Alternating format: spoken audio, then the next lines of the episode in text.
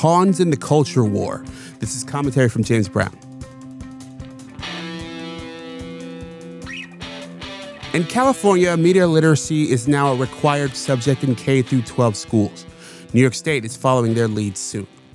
And I can't think of a worse idea. As a journalist and career communications professional, I'm all for media literacy. I think vetting the abundant amounts of information around us is more important than ever.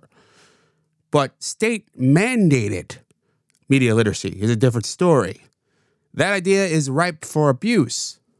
These concepts should be in the hands of parents or caring adults or yourself as you grow up and learn through trial and error, not dictates from politicians with their own agendas, no matter what party they come from. It's bad enough that our public schools are struggling teaching reading, writing, and arithmetic. How about we get the basics right before we add more to those plates? And to my friends who are in a hurry to skew curricula to the left or the right, stop it. Let's agree to stop using kids as pawns in the culture war. Stop it. And always remember and never forget we live in a republic. And every power you turn over to the government isn't easy to get back. That's how the country is designed.